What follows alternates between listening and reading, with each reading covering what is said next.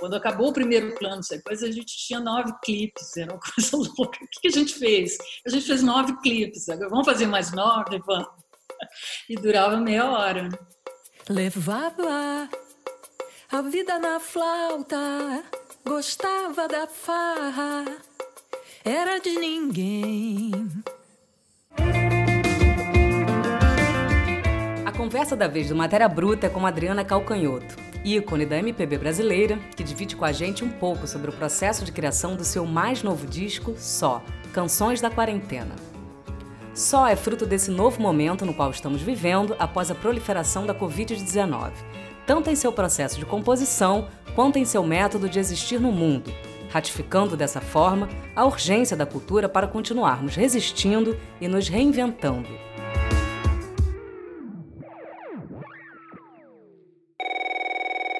Primeiro eu queria saber como você tem vivido esse momento da quarentena. A gente sabe que você estava indo para Coimbra quando começou a pandemia. Como é que esse impacto te atravessou?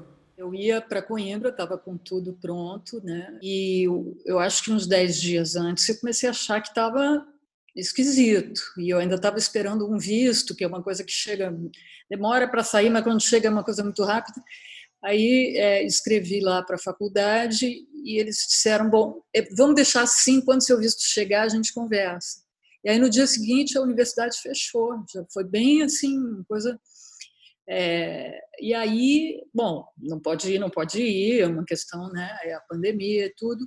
E aí eu fiquei com esse impulso, assim, com essa energia toda é, de fazer alguma coisa pelas pessoas por causa da pandemia, querendo me sentir útil. Enfim, acordava com essa energia, não tinha muito controle disso, não. E, por outro lado, depois eu fiquei pensando, essa época do ano, entre março e maio, é a época do ano que eu vou para Coimbra dar aulas de composição. Então, eu acho que o meu, meu cérebro já tem o condicionamento para esse momento do ano. Investigar a composição, pensar no alcance da canção, como é que é feita, para que é feita, para que serve, uma série de coisas. E vinha também, né, durante o ano, É, é, preparando coisas, guardando material, guardando ideias, pensando coisas para propor aos alunos. Então, eu acho que isso, eu estava com essa disposição e com a disciplina assim, de acordar e, e ir para o estúdiozinho, trabalhar e compor e tudo. E eu acho que, depois eu fiquei vendo, são coisas que eu facilmente é, proporia para os meus alunos. Né? Se, eu, se eu pegasse a pandemia lá, se a gente parasse no meio do caminho, eu ia dizer, bom, então quero um álbum da quarentena de cada um, alguma coisa assim.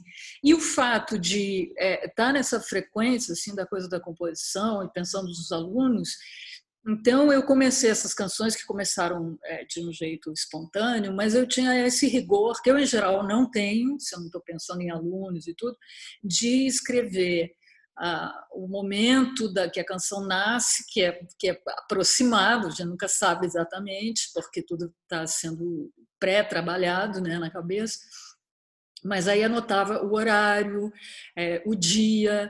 É, e, e, e aí eu vi que quando era um álbum, assim, quando eram nove canções, que na hora de pensar na ordem delas, que só poderia ser a própria ordem com que elas foram feitas, porque aquilo tinha a ver com a pandemia, tinha a ver com o pano de fundo, eram crônicas, né? Então um dia eu fiz um, um samba assim, no outro dia eu fiz um samba assado, dependendo do que estava acontecendo. Então achei que essa era A, a ordem certa, a, or, a ordem que foi feita, porque os acontecimentos, né, se você cruzar com os acontecimentos, meu estado de espírito está sempre é, permeado por isso, né? Por isso que ele tem esse tom de crônica, ele tinha essa urgência de sair. Não foram canções que eu inaugurei na pandemia que eu levaria vinte anos trabalhando, era um negócio assim de agora, né? E... E agora eu tenho, conversando com as pessoas, dando entrevista, tenho pensado um pouco no que foi que aconteceu, mas na hora que aconteceu, só acontecia. Era uma coisa sem, um pouco sem, sem censura, assim. Em toda a sua carreira, o audiovisual sempre foi muito presente. Seus videoclipes costumam trazer diversas estéticas e linguagens. Como é que você enxerga esse processo no seu trabalho e como foi fazer nove clipes durante o confinamento? Na verdade, assim, eu comecei uma canção, no dia seguinte eu fiz outra canção, depois eu fiz outra canção, eu fui me dando conta do que estava acontecendo. E o que aconteceu com o Murilo Alves foi mais ou menos o que aconteceu comigo. Eu estava pronta para ir para Coimbra e ele pronto para voltar para São Paulo, onde ele mora. E a pandemia pegou ele aqui no contrapé e ele está aqui até agora, ganhamos um cidadão carioca. É, então, eu acho que rolou entre nós, que já rola assim no trabalho, mas nessa circunstância da vida rolou uma identificação. E ele ficou vendo aquilo acontecer, as canções nascerem, ele ficava escutando. É, embora ele estivesse muito perto, ele, estava, ele tinha um olhar de longe, que eu não tinha. Então, quando ele bolou um clipe, assim, eu, eu confiei totalmente, porque eu não teria distanciamento para pensar é, visualmente um projeto que eu, né, eu estava assim, muito dentro. E, mas eu vi que ele, ele tinha uma ideia. E aí a gente tem essa coisa muito, na hora do set, assim, as nossas identificações ficam muito, ficam muito na cara, ficam muito, a gente se identifica com certas coisas, as maluquices de fazer plano sequência e, e de arriscar as coisas, e, enfim, né? Na dúvida, arrisca, não o contrário. Eu consegui, durante algum tempo, fazer videoclipes em película, com diretores de cinema.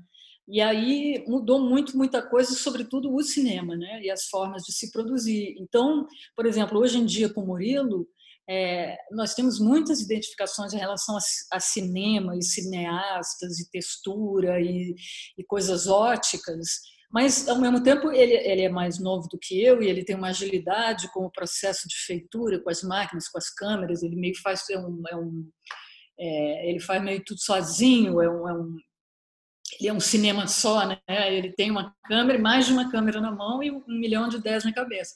Então, tem uma agilidade nisso, que não é só a agilidade das máquinas, tecnológica, enfim, existe isso, mas tem uma agilidade de disponibilidade, de vamos fazer isso e tal.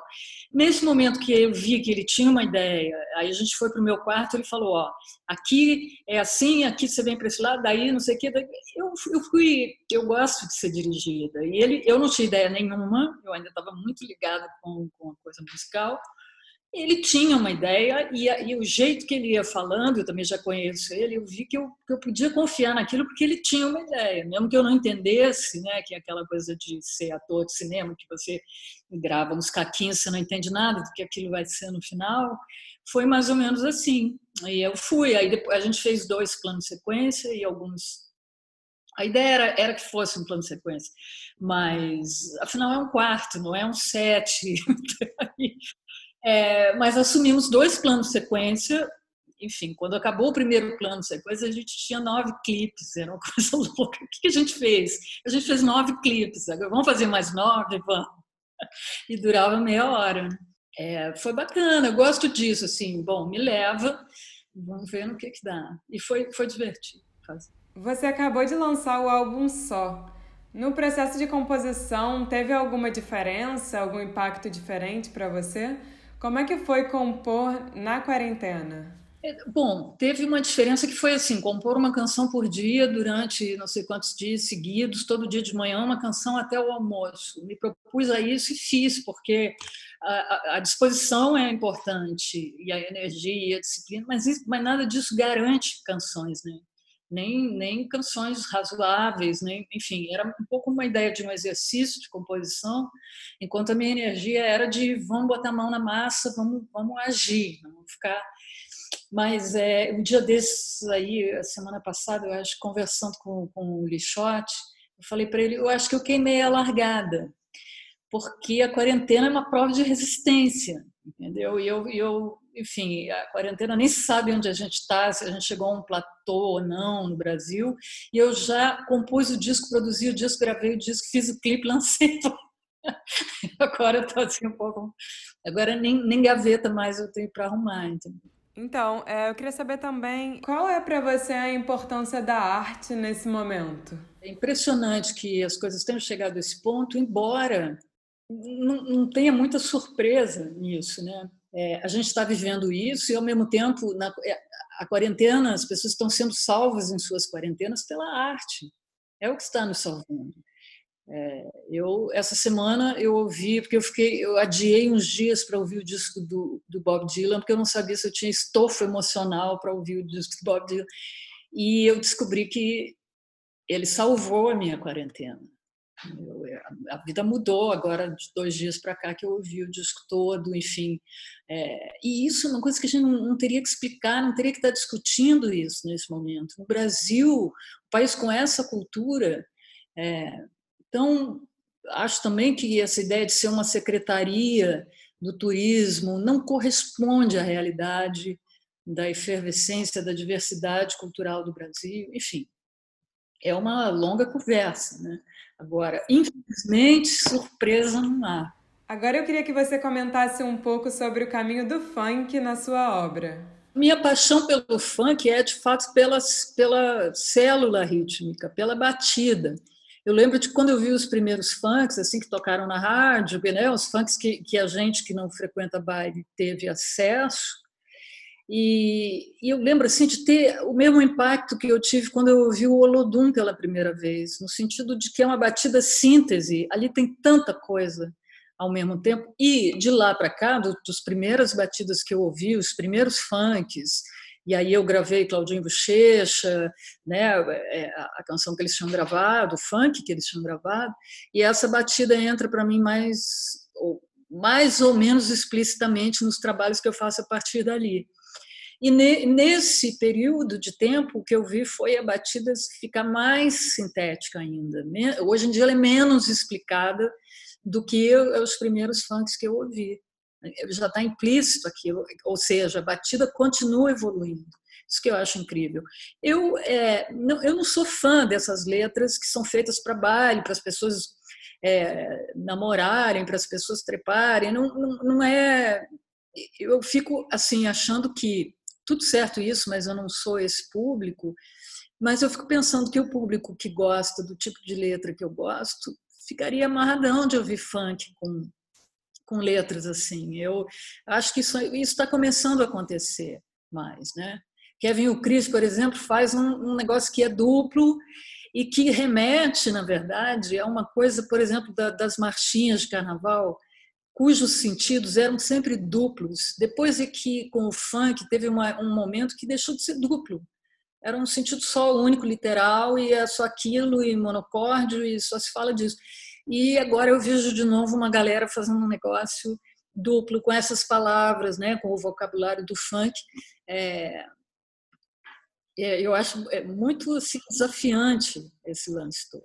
Você falou também do álbum do Bob Dylan. O que mais nessa quarentena você gostou de entrar em contato no campo das artes? Eu, eu tenho uma dificuldade nesse momento de parar para ir ouvir uma coisa, porque... eu estou muito ligada nas notícias, assim como se eu estivesse assistindo a história ao vivo, que é uma coisa que, que nos é permitida agora, e antes não era. Antes não se assistia a sessões do Supremo, decisões importantes, as pessoas, né, é, colocando seus, seus pontos, a democracia sendo é, falada, conversada, discutida, né? Então, isso, de certa forma, para mim é uma novidade e eu acho interessante. Eu meio que não consigo, nesse momento em que a gente está, é, desligar desses acontecimentos, porque tudo está sendo muito rápido e, e, e muito importante. Cada passo agora, cada movimento nesse momento é muito importante, porque a gente está lidando com uma negação de uma coisa terrível, né? Eu acho que a coisa de ser um vírus, o inimigo, também nos coloca numa coisa de refletir sobre a nossa posição de... essa ideia de que nós humanos somos maiores, somos melhores, somos... Não acho, não acho. E acho que de vez em quando a natureza dá esse toque de novo para a gente. Entendeu? O Clipão da Quarentena de Adriana Calcanhotto está disponível para você assistir quando quiser pelo YouTube. Este podcast é uma realização do canal Curta. Produção e entrevista por Bárbara Luiz, edição por Juliana Zalfa e voz de Flávia Mano. Vem por aí no canal Curta a estreia do filme Operação Pedro Pan, que conta sobre um episódio que ocorreu no início dos anos mil novecentos e sessenta, no qual mais de catorze mil crianças e adolescentes cubanos embarcaram em um voo sem volta para os Estados Unidos. dia dezessete de julho, às vinte e duas e trinta, no Curta.